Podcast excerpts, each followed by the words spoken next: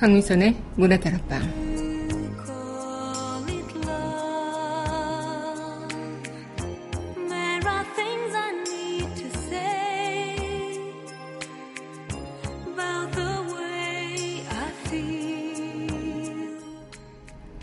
사람들은 늘 내게 늦었다고 말했어요.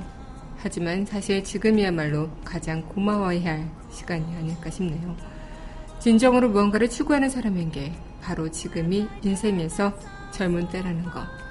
무언가를 시작하기에 딱 좋은 때라는 거. 8월 7일 여기는 여러분과 함께 꿈꾸는 문화다락방의 강민선입니다.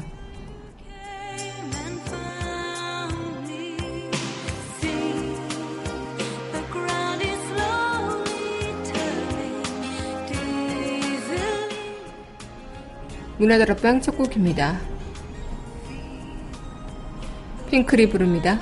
늘 지금처럼.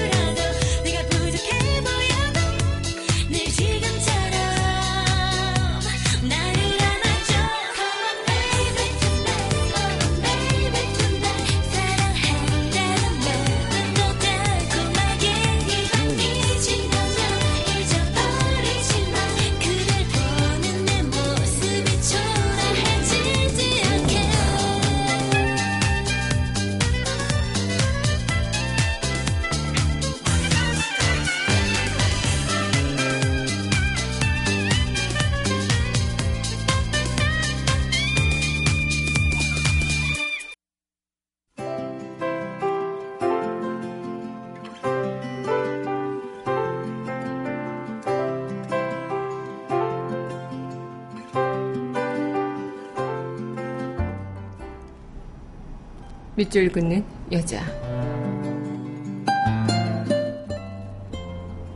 여름이 가기 전에 김덕성. 형아, 우리 함께 고향에 가자.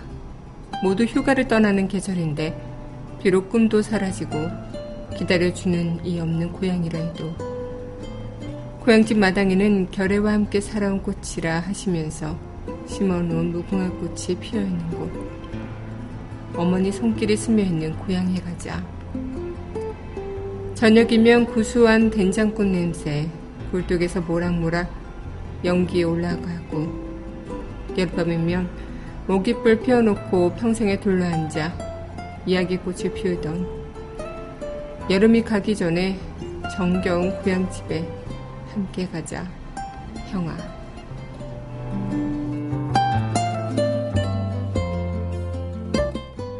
여름이 가기 전에 김덕성 시인의 오늘의 밑줄 긋는 여자였습니다.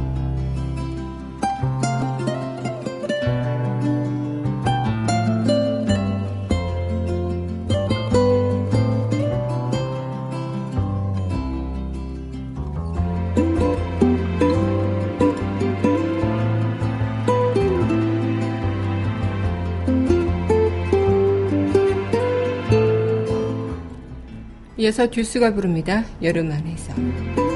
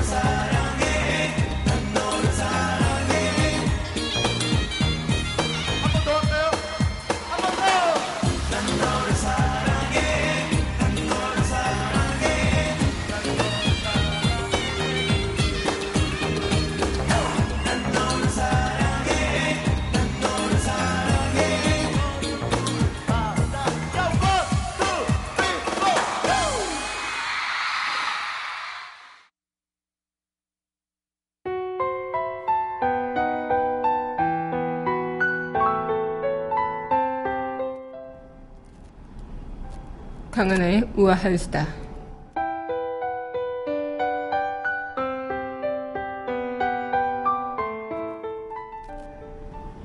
(1997년) 조선 왕조실록과 훈민정음 해례본이 유네스코 세계 기록유산으로 등재되면서 발급받은 원봉 징서가 사라진 것으로 전해졌다고 합니다. 문화재청이 발급 1년 만에 징서를 분실했다는 사실을 10년이 지난 2007년에야 확인한 뒤 재발급을 받았다 보도했는데요. 문화재청 측은 한국일보에 98년 문화재청이 문화관광체육부 문화재 관리국에서 승격하면서 청사를 서울에서 대전으로 옮겼는데 그때 잃어버린 것으로 보고했다고 설명했다고 합니다. 정말 문서 관리라는 것 자체 그리고 이 역사 우리의 하나의 중요한 자료가 될 수 있는 그런 부분들을 소홀히 한다는 것 자체가 문화재 관리에 있어서 정말 선진국다운 모습이 아니지 않을까 생각이 드는데요. 이런 부분에서 국격이 보이는 것 아닐까 싶네요. 다시는 이런 일도 있어야 하지 않을 테고요. 그리고 잃어버린 그 문서를 조속히 좀 빨리 찾아야 하는 그런 방안. 하지만 10년이 지난 지금 어떻게 찾는다는지는 모르겠지만 빨리 어, 되돌려 놔야 하지 않을까 싶습니다. 강하나의 우아한 수다였습니다.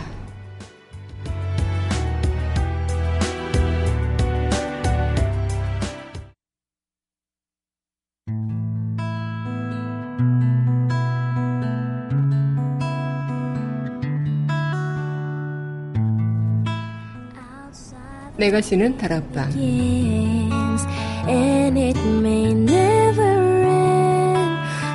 Cry no more on the shore. A dream will take us out to sea. 강민선의 문화다락방 내가 쓰는 다락방 시간입니다. 네, 여러분 안녕하세요. 네, 8월 7일 문화다락방 여러분들과 문을 활짝 열어봤습니다. 네, 오늘은 입추죠. 그래서 어, 이제 가을의 시작이다라고 하겠지만 어, 아직까지 더운 날씨가 이어지고 있어서 또 밤잠을 못 이루신 분들도 많으실 것 같습니다. 저도 요즘에 계속 더워가지고 잠을 잘 못 이루는 건지 좀 잠을 잘 때 좀 설치 있는 경우가 많은데요. 여러분들은 간밤 잘 주무셨나 모르겠네요. 네, 오늘 여러분들과 내가 쉬는 다락방 시간 함께 이어가도록 할 텐데요. 노래 듣고요. 다시 이야기 이어가도록 하겠습니다. 네, 이어서 전해드릴 곡입니다. 자우림이 부르죠. 위로.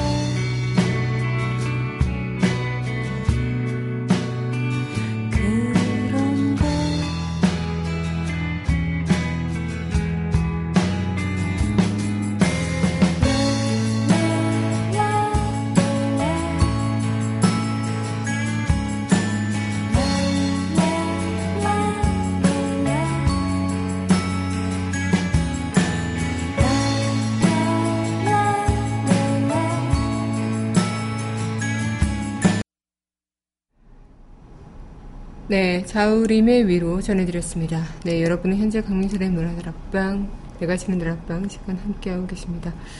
어, 문화다락방 청취하시는 방법은요, 웹사이트 팟빵, www.podbbang.com에서 만나보실 수 있고요. 팟빵 어플 다운받으시면 언제 어디서나 휴대전화를 통해서 함께하실 수 있겠습니다. 네, 오늘 여러분들과 이 시간 또 이어가고 있는데요. 아, 정말 그런 생각이 들 때가 있어요. 우리가 정말 이 시간이 참 많이 흐르고 시간이 지난 뒤에 느껴지는 그런 감정들 속에서 아, 난 참 많이 늦었나? 아, 난 정말 많이 좀 뒤쳐졌나? 라는 생각들 좀 간혹 하실 때가 있죠. 하지만 지금 그 시기야말로, 음, 아직 늦지 않았다는 것, 그리고 아직 충분히 할 수 있다는 것을 여러분들과 오늘 저와 함께 문화다락방을 통해서 이야기를 나누면서 좀 으쌰으쌰하는 그런 시간들이 됐으면 좋겠다 생각이 듭니다. 지금 방금 전해드렸던 그 자우림의 위로에도 그 가사를 듣다 보면요. 음, 나도 모르게 그냥 그 위로의 순간이 어떤 순간인지 다시 한번 생각해 보는 그런 부분이 있는데요. 내 자신을 한번 위로하고 내 자신을 어, 다독거려 보고 그리고 아직은 늦지 않았음을 어, 다시 한번 그렇게 음, 그냥 어, 기운 내기를 바라는 마음에서 여러분들과 이 곡 함께 들어봤습니다. 네, 그럼 이어서 노래 듣고 다시 이야기 이어가도록 할 텐데요. 네, 이어서 전해드릴 곡이죠. 신청곡입니다. 윤종 시인이 부르는 처음 함께 하겠습니다. 늘 꾸민 것만 같아서 그게 불안했었어. 내 사람 아닌 것만 같아서. 내 마지막이 되고 싶다던 너를 믿지 못한 나의 잘못이겠지 뭐. 그래도 난 처음이었어 살며 누굴 꿈꿔본 것도 이렇게 마구 아픈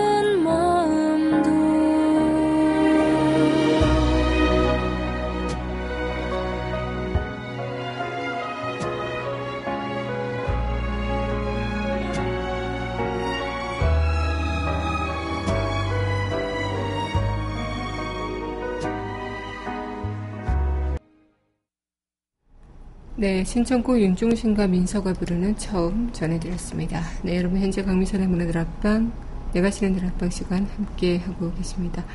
어, 우리는 항상 어딘가에 늦었다, 어떤 순간에 우리가 뒤쳐졌다라고 생각할 때 늦지 않았음을 그래 늦지 않았고 이제 시작이야 라고 얘기함을 다시 한번 여러분들과 오늘 방송을 통해서 저 또한 다짐해보고 다짐해보는 그런 시간들인 것 같습니다. 아마 많은 분들께서 마찬가지겠지만 나이가 좀 들면서 우리는 어, 아, 그래, 이제 나이가 들어서 우리가 할 수 있는 그런 부분들이 많지가 않겠지라는 생각을 할 때가 있고, 또, 어, 시간이 흐르면서 내가 이미 너무 많은 것들을 걸어왔기 때문에 그 시간을 되돌리기 힘들다라는 것을 다시 한번 느끼면서, 그래, 늦었네, 라고 생각하고 자포자기 할 때가 많을 수도 있겠는데요. 그런 순간들에서 우리는 다시 한번 어, 앞으로 걸어 나갈 그 길을 다시 생각해 보고 또 아니면 내가 돌아왔던 길, 그 길에 대해서 다시 한번 이 길을 보상받고 또 내가 앞으로 나아갈 수 있는 그 길을 얼만큼 또 해나갈 수 있을까 이런 생각들을 해보면서 다시 한번 그것을 우리 스스로 느끼고 또 그렇게 앞으로 전진해 나가는 그 용기가 필요하지 않을까라는 생각을 좀 해보게 되네요. 네, 그럼 노래 듣고 다시 이야기 이어가도록 하겠습니다. 네, 이어서 전해드릴 곡입니다. 송재호가 부릅니다. 늦지 않았음을. 지켜봐야 하는지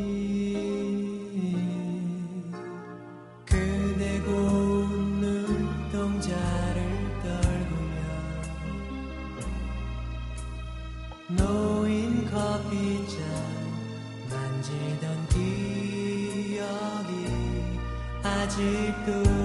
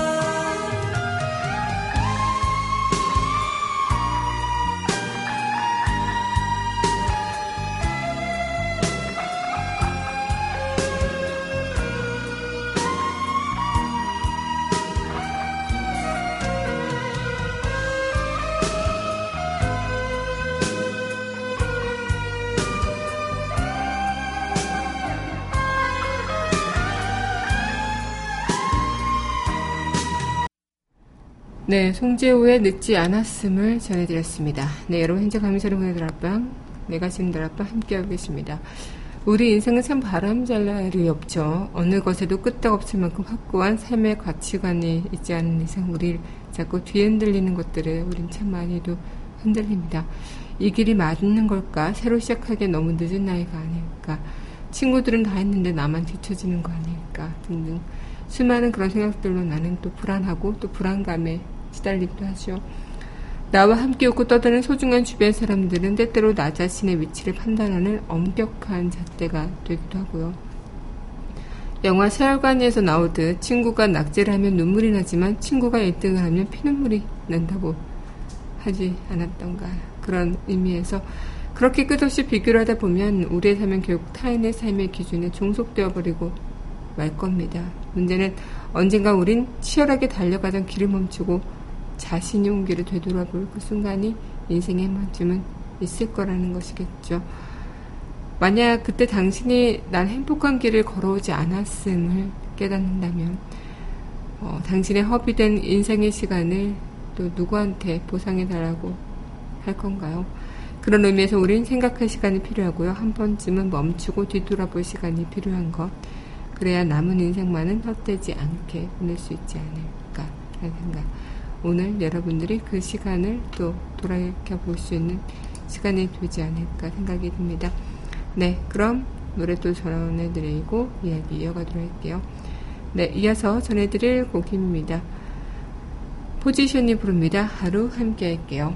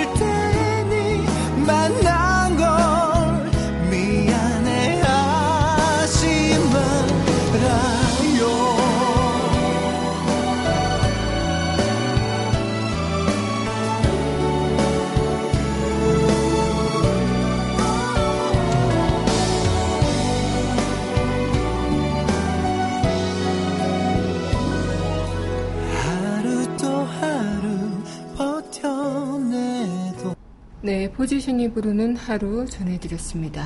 네, 여러분 현재 강민선의 문화들 앞방, 네, 내가 신들 앞방 함께 하고 계시는데요.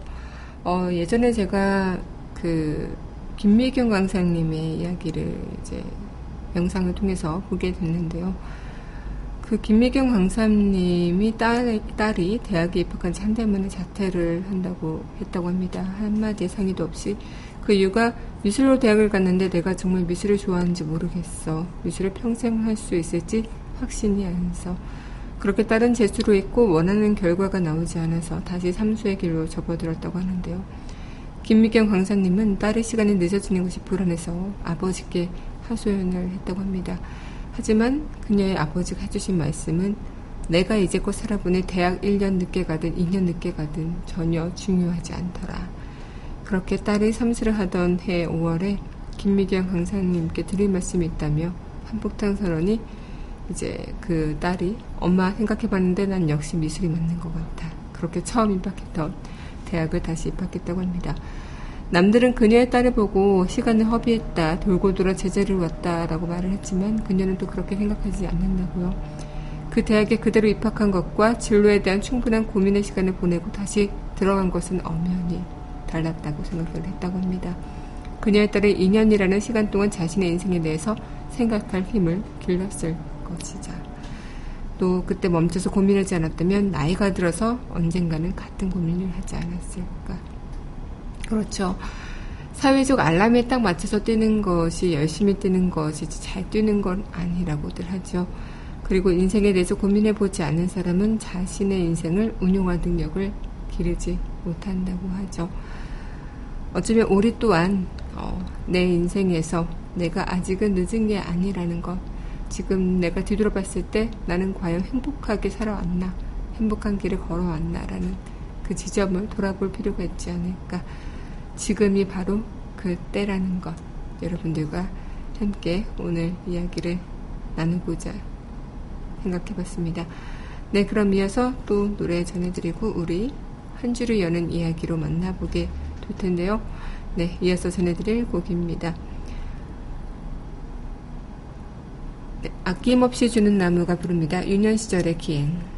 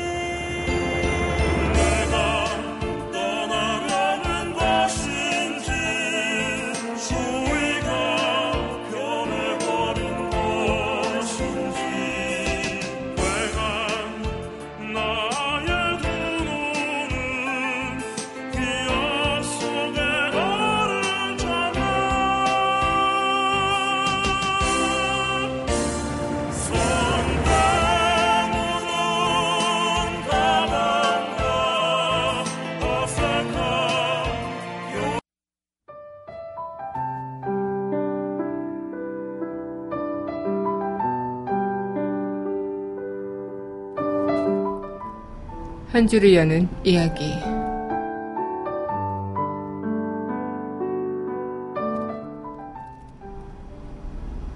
사람들은 늘 내게 늦었다고 말했어요. 하지만 사실 지금이야말로 가장 고마워해야 할 시간이에요.